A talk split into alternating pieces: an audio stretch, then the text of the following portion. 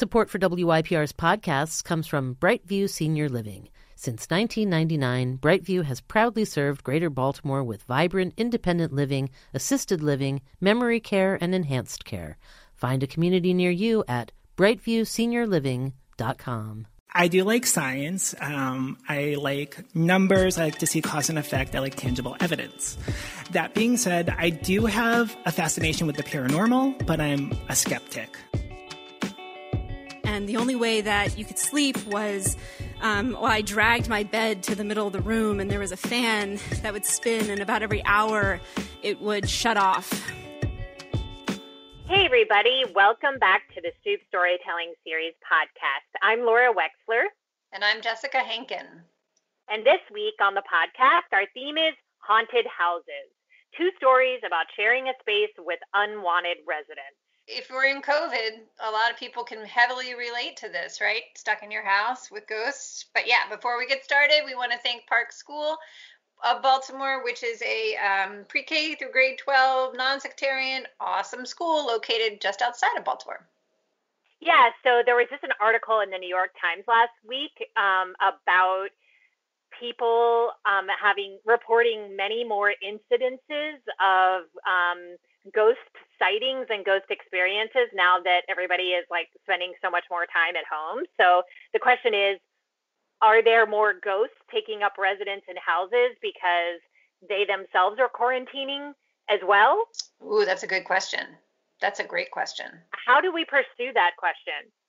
Well, I think this we have to follow the data, right? We have to use science and follow the data. Definitely. But I think there's also just the common sense uh, that ghosts are already dead. They're not going to be impacted by COVID, therefore. Maybe that's the, the Do you think they can still be carriers? yes, that's a great point. All right, well, we could go down this rabbit hole real far because we don't have anything else to do. But people have tuned in to hear stories, and this first story is a true haunted house story told by Sean McDonald. He's a nurse, and he shared this story at a live Stoop show last year. Take a listen. So I do like science. Um, I like numbers. I like to see cause and effect. I like tangible evidence. That being said, I do have a fascination with the paranormal, but I'm a skeptic. Um, I've always searched for the science behind it. I've been on ghost hunts before. I've walked around cemeteries at 2 a.m. with recording devices to no avail. Um, I get this fascination from my pops. Uh, he believes in ghosts. He believes in vampires, which is like batshit crazy to me, but to each their own. Um, but it's something that we can bond over. Uh, we're from the Boston area. We've been down here for a couple of years now. Thank you. Yay, go Sox. Um, well, then. Um, and so we've been in this house for a couple years now. As said, it's in uh, the Hamilton area. It's an older house, single family, built in the 20s. And one night I fell asleep on the couch. Um, and I was woken up by this very abrupt laughter. It was a very loud ha ha ha, like right in my face. I could feel it bouncing off of me. I woke up super confused. Uh, it's like 2.30 in the morning. I didn't mean to fall asleep on the couch. It just happened. Um, and right away, I'm trying to think of like what that was. I had the TV on, but it was like the Golden Girls, which isn't really evil. Um, I had the window open, so like maybe some punk ass kid wanted to like play a prank, but I still I would have heard him running away. Um, I couldn't figure out what I heard. My dog was sleeping by my feet, and at first I thought I like nudged him, but he was shaking, and he really only shakes when there's loud noise, fireworks, thunderstorms. He's kind of a baby, so I'm convinced he heard it, but I'm still like, what did we hear? Um, as I'm trying to digest all of this, I hear my pops awake in the kitchen. So I mosey on over, really just to like calm myself down. And I'm trying to play it all cool and like, hey, couldn't sleep. He's like, no, I heard you laughing. I was like, shut up. um, and I, I, I told him like it wasn't me. He asked like, we, we, we, we compared stories. He heard it, but a lot quieter.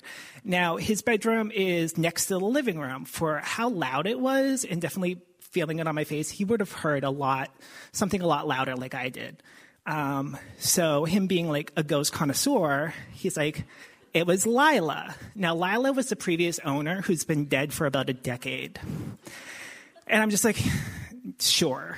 It's 2.30 in the morning. Um, he's convinced Lila does haunt the house. I'm convinced no.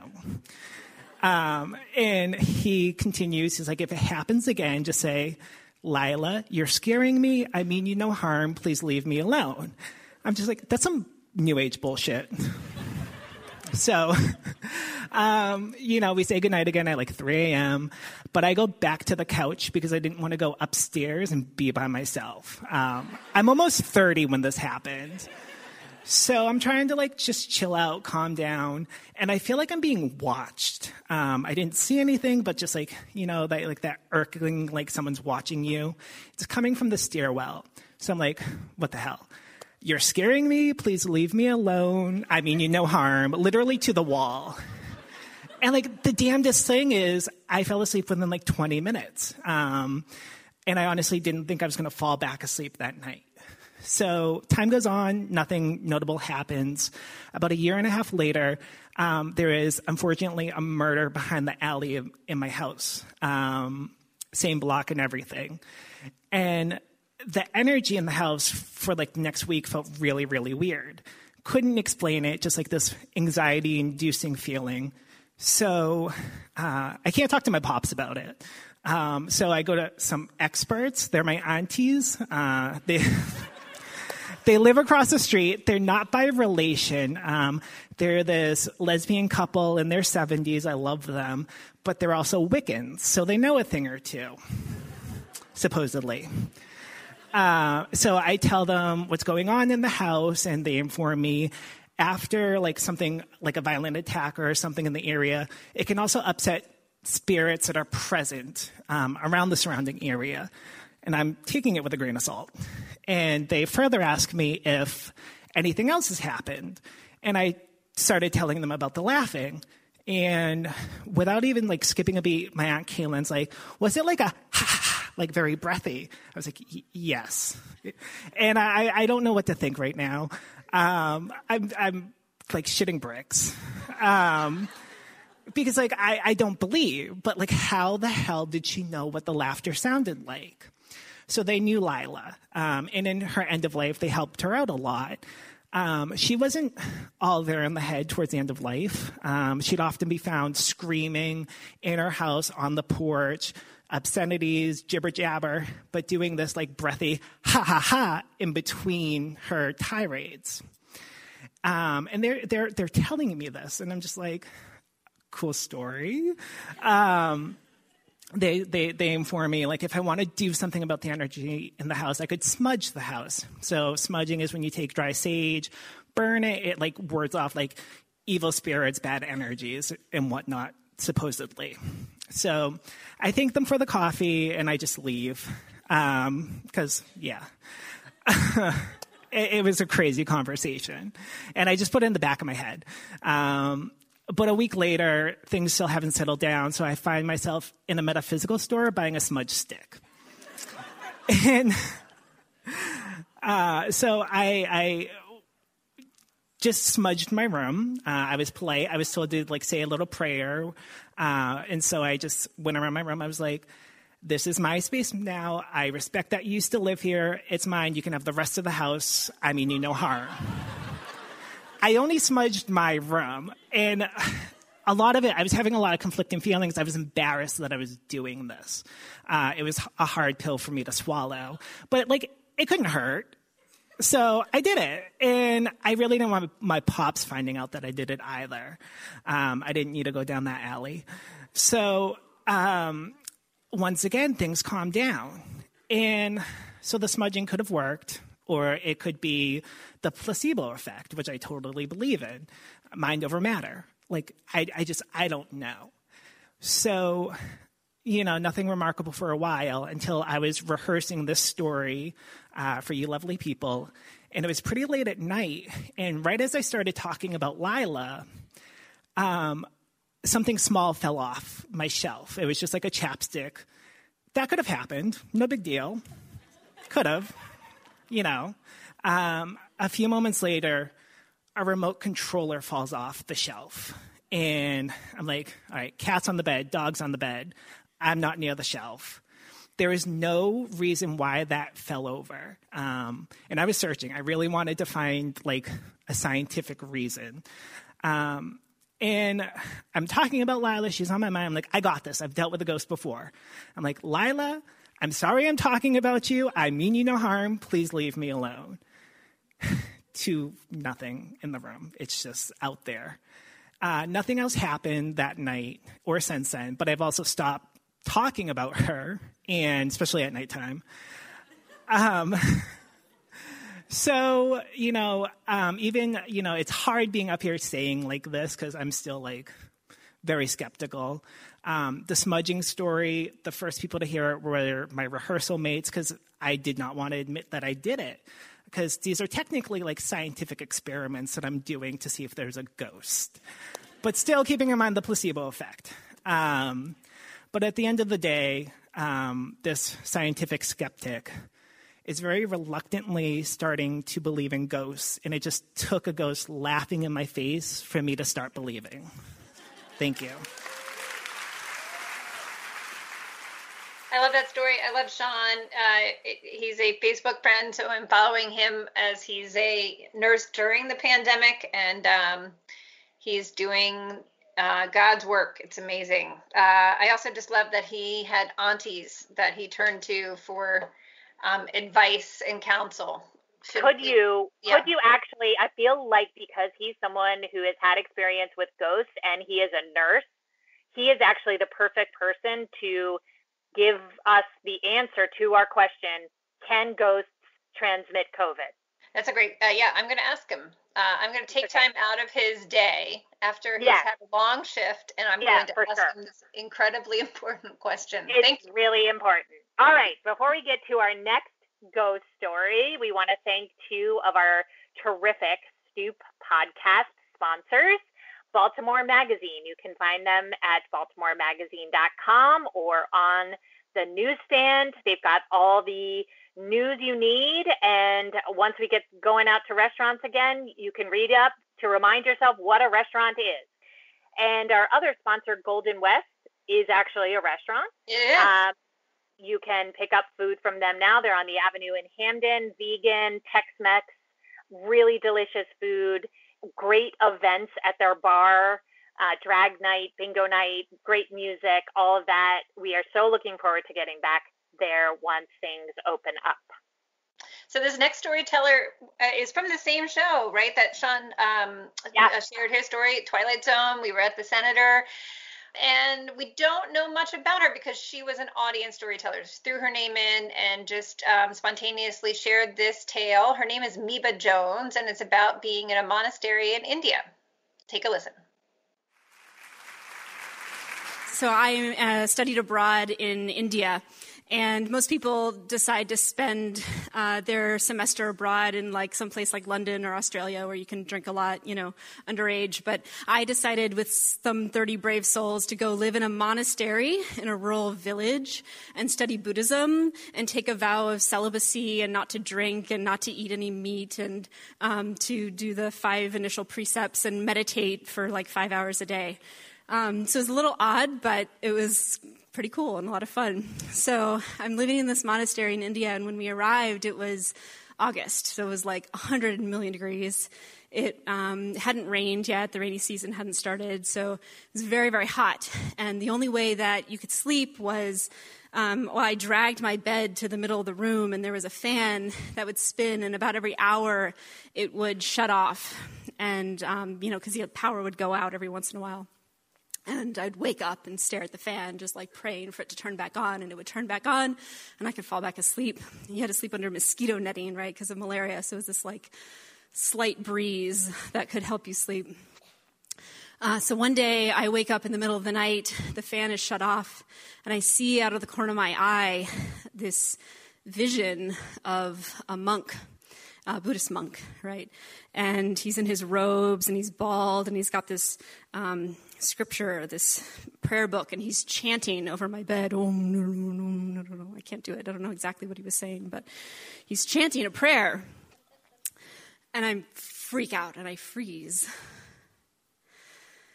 I close my eyes. And eventually the chanting stops and I feel this sort of presence go away. So even though I'm living in this monastery and who knows, you know, what kind of mysterious things happen there, I'm terrified. I don't tell anyone. Um, but for weeks, I can't sleep without my headphones blaring in my ears because I'm so afraid that this monk is going to come back and keep chanting over my bed. So one day there's some alums of this program visiting, and um, I overhear one of them talking to our TA and uh, one of our teachers, and they say, "So, um, you know, has anyone seen a ghost yet?" And I sort of my ears perk up, and I said, "What? Uh, what are you talking about?" And they said, "Oh yeah, like when I was here." You know, lots of people used to see ghosts. This place is totally haunted. And I said, I saw a ghost in my room. I've been super terrified. I haven't told anyone, and I can't go to sleep without my headphones in my ears. And my TA looks at me and says, Well, why didn't you tell me? I said, Okay, sorry. Uh, didn't think I sh- thought I was crazy. Um, she says, Well, you should just call the nuns, obviously. So the nuns were some of our teachers, Buddhist nuns, right? And uh, they lived in the monastery with us. So she said, Go talk to the nuns. I go talk to the nuns. I say, um, Okay, so I was, I was told to speak to you. I, there was a ghost. I saw it in my room. I said, Well, what was this ghost? Tell us about it. Well, it was a monk and it was chanting over me. I said, What's the problem?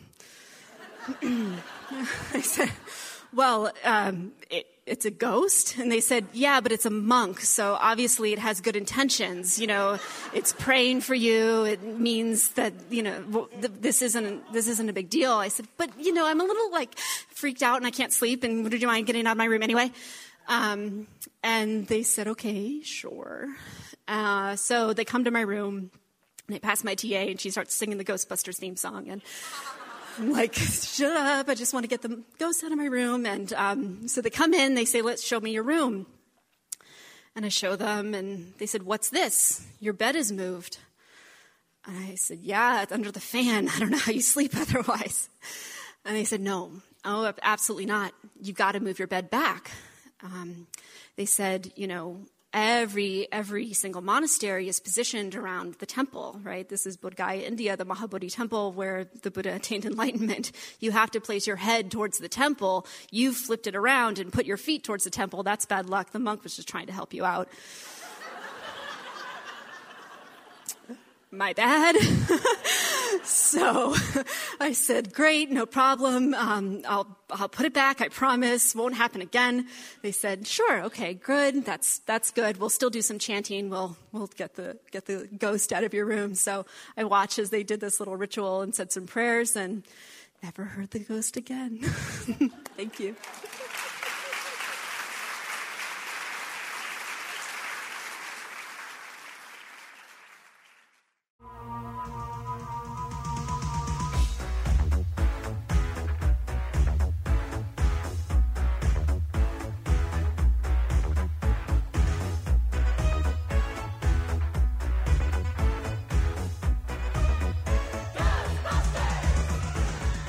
Love that story. And I actually love the logic in both Sean's story and Miba's story. Like, oh, yes, of course you're being haunted by this ghost because fill in the blank, you know, because you're in its house, because your bed is in the wrong spot. It's just so logical in its bizarre logic. Yeah, data driven. Though it's data driven. Yeah, data driven. Absolutely. Absolutely. Um, another thing that is data driven is the wine source. And what I mean by that is that the data shows that the wine source is awesome. Um, they are on Elm Avenue in Hampden. They are the purveyors of all sorts of tasty tidbits as well as wine and beer. They have curbside service right now. They're really good people. And so we would love it if you support them and tell them that the Stoop sent you. Absolutely. We want to thank Maureen Harvey, our intrepid producer, and we want to encourage you to keep listening. Tell your friends about the Stoop Storytelling Series podcast that we're still going on. And we will see you back here next week. For our mayoral show. That's right. Mayoral, okay. not mayoral. Mayoral. Mayor, one, one more mayoral show. see y'all next week. Bye.